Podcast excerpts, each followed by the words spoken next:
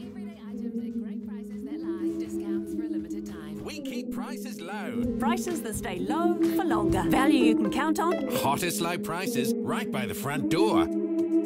Is supermarket pricing transparent enough? In a week-long investigation, NBR analysed new data covering the pricing of all New Zealand's major grocery retailers to find out. In this special edition of NBR's compilation podcast, you'll hear what we found.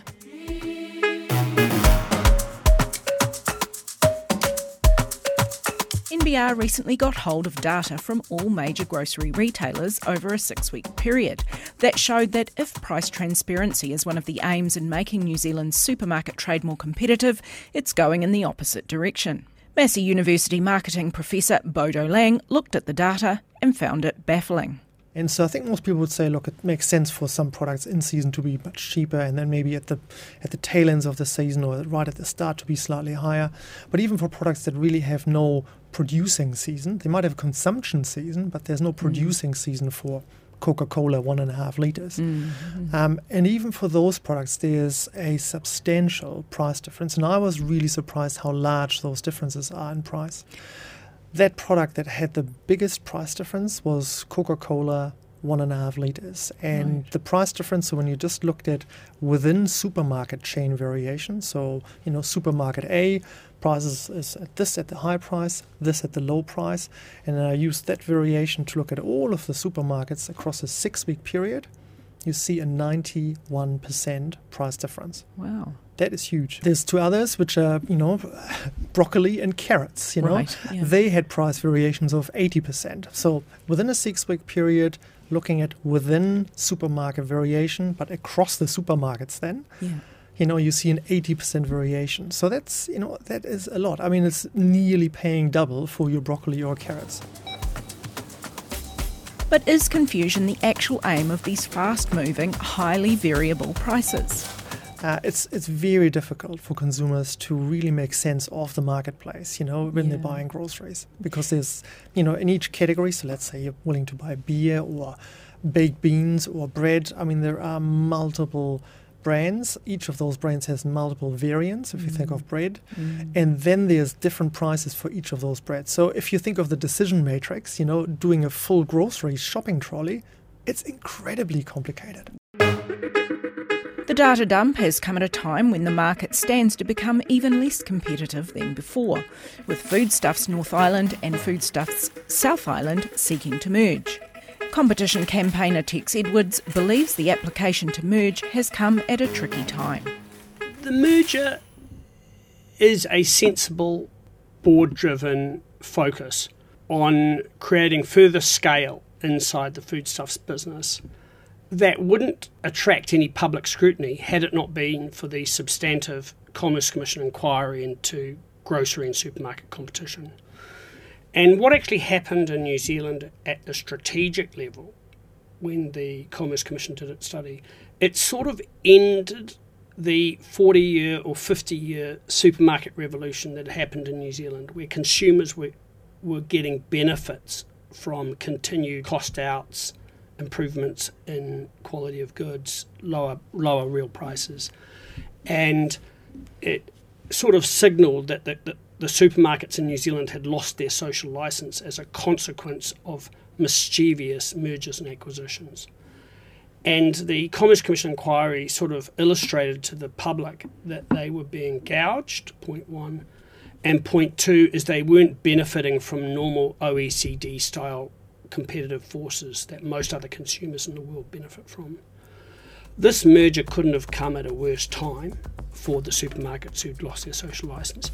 This is where it's a very risky strategy at the board level to submit a merger like this to the Commerce Commission, is that even the most elementary economist would say there's no market structure to have pass-through of these benefits sent to consumers. When the Commerce Commission did its review of the supermarkets, they noticed this tremendous geographic monopolisation where there's pockets of only one franchise or pockets of the other operator. And because these markets, these organisations aren't competing on price and the exact words were, there's only a fringe of competition, there's no real competition. If there's cost taken out, that benefit goes to the owners of the supermarket, not to the consumers. And that's the real problem that will be subject to quite a substantial amount.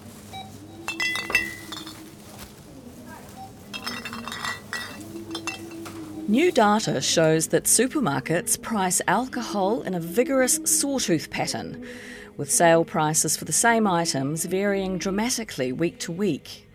Alcohol Healthwatch Executive Director Andrew Galloway joins me to discuss the implications for alcohol harm. And Andrew, it might be kind of stating the obvious, but do cheap prices encourage people to drink more booze? Yes, very, very squarely. There's about 30 years of empirical research evidence which confirms that the cheaper alcohol is, the more harm there is. And what's the current state of alcohol harm in New Zealand? How would you describe it? It's been stable, which is not a good thing. We spend in New Zealand, the latest estimate in 2019 from an economist was $7.85 billion. Those costs are borne across a range of both public and private homes, if you like, for those costs. You know, healthcare is a big one, police and justice, social welfare. The biggest cost is productivity, the cost of lost productivity, and that means that everyday businesses are paying some of that cost when people turn up to work having consumed alcohol and maybe aren't as productive as they could be, or they don't turn up. Those costs are huge. You put that against the excise tax that the government collects, which is roughly $1.195 billion, if I'm correct. There's a big gap there between what the government collects in excise tax and the externality, the cost that both government and society pay. Yeah, basically, so it's costing us more than it's bringing in. Like what you're hearing? Join the discussion with our member subscribers at our website, NBR.co.nz. What would Alcohol Healthwatch, or people in your space like to see happen to try and counter that? Price is the most effective lever when you're looking at reducing harm, and we've seen that with smoking rates coming down every time an excise tax increase is applied. And we would suggest the same with alcohol. In fact, the Law Commission in 2010, when the government tasked it to do a landmark review of alcohol's regulatory regime, recommended minimum unit pricing and an increase in excise tax as two really evidence-based and effective measures. The government at that stage committed to look into minimum unit pricing but didn't take the recommendation on excise tax. And I think we would be wise to revisit those recommendations in the present day. Yeah, so if they implemented a minimum price, that would go some way to stopping this sawtooth pricing? Yes, absolutely. We've seen minimum price implemented in Scotland and some of our jurisdictions in Australia and other countries. And recent conversations with alcohol experts in Scotland confirm that they believe that the implementation of minimum unit pricing in Scotland helped curb some of the rates of drinking we saw during COVID in New Zealand in their jurisdiction. So I think it does make a really good impact, and it was recommended by the Law Commission after a really long look into the issue. What about something like the situation we have in New Zealand where we have the trusts in Invercargill and West Auckland? Is there any evidence that kind of regulation makes any difference? Look, the trusts have been effective in one way, in my opinion, in that they have limited density. So we can't have competition in those monopoly licensing trust areas, Waitakere, Portage and Invercargill. However, I think they're still competitive with their colleagues, and especially in Auckland where the border's not hard to cross to go and get that cheap alcohol if it was more less competitively priced. But it would be really difficult to try and implement a trust model in areas that don't have them currently. And we don't see a difference in total harm in those areas as against others. So a minimum unit standard and a rise in the excise tax would be the king hits. How much would the tax have to go up by to make a difference, do you think? Look, the Law Commission recommended a 50% tax increase, which really would only drive up the cost by 10% for the consumer. And for the everyday consumer, that I don't think is an unreasonable increase. It would hit the heaviest drinkers in the pocket more, which is ultimately going to drive their consumption down, hopefully, and reduce harm. Our polling recently suggested 63% of New Zealanders supported raising the price if the funds were to go to mental health and addiction. So I think there is actually good public support for it if it's explained well and it's been collected to help offset some of those high costs.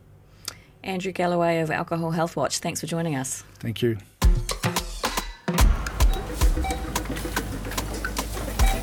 NBR recently got hold of data supplied by retail intelligence firm Ordian called Price Pulse. We asked Ordian to come in and talk to us about their company and why they're collecting this data. With me is CEO and co-founder Mark Priscott.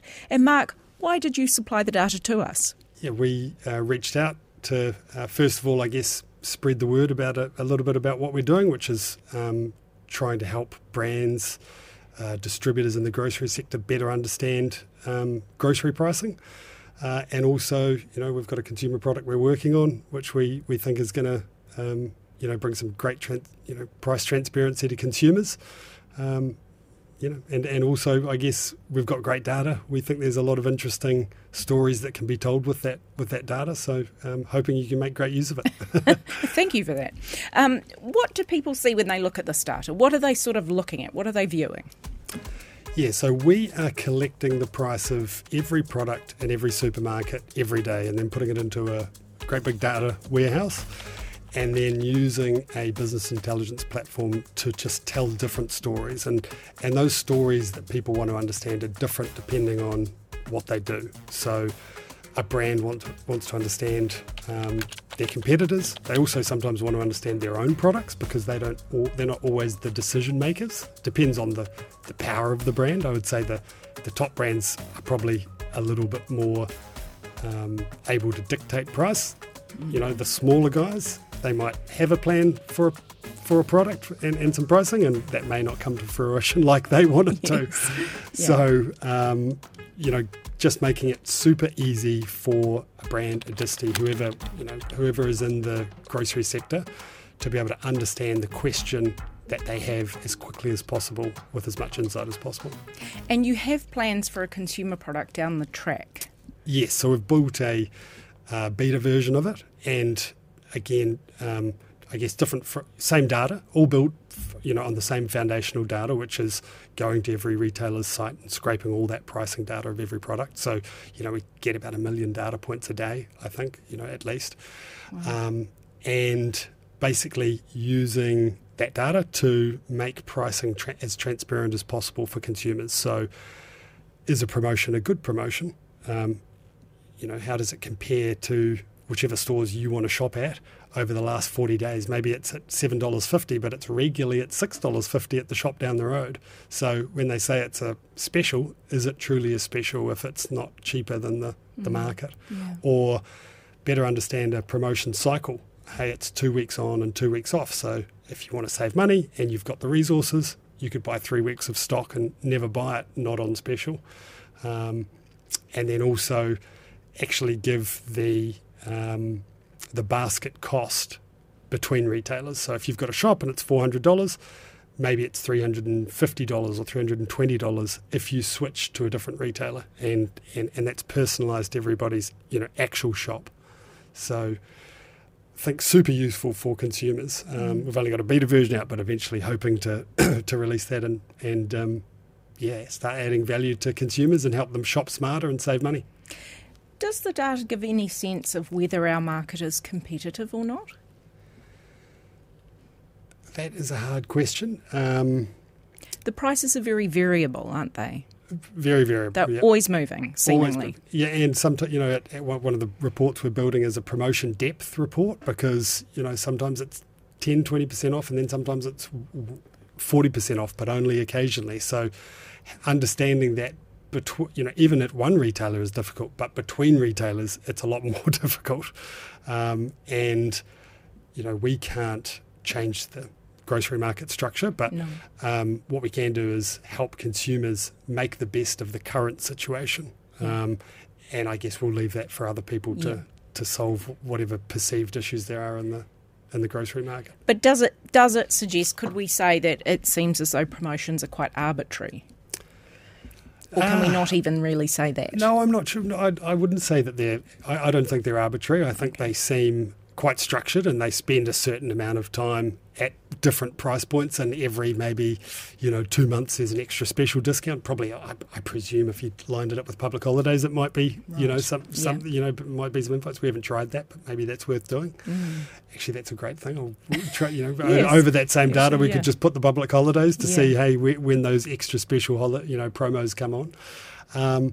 But no, like they look like they've got a pretty big plan for pricing from what I've seen. There's obviously more movement between the pack and saves because they're more run by the owner than by than say Countdown, which is all central pricing, one pricing. Yeah. And just finally, if I talk to you in say 10 years, what will the company be doing? So I would say we're hopefully the place where people start their shop. So you'll come to us because we'll have all the pricing of all the products with all the history and direct you where you can get that product without having to go and do all that research yourself. We'll collect it all, present it to you, and you'll be able to make the decision really easily. Even things like split shop. Hey, you want to buy these $500 worth of products. Hey, we'll automatically split it and distribute it between multiple different retailers. And I guess in 10 years, retailing could look very different. I'd imagine there's the logistics of it will change pretty dramatically, and you might not, maybe you're still going to a supermarket, or maybe it's coming directly from all the suppliers, and it's one single place which is collecting and distributing your orders to those different places. So it's hard to envisage. Logistics is going to change so much, to be honest. It is. Thank you so much for coming in. Oh, no problem. Thanks for inviting us. And that's been this week's People in Business. Thanks for listening. If you're hungry for more and want to join the discussion, head over to nbr.co.nz.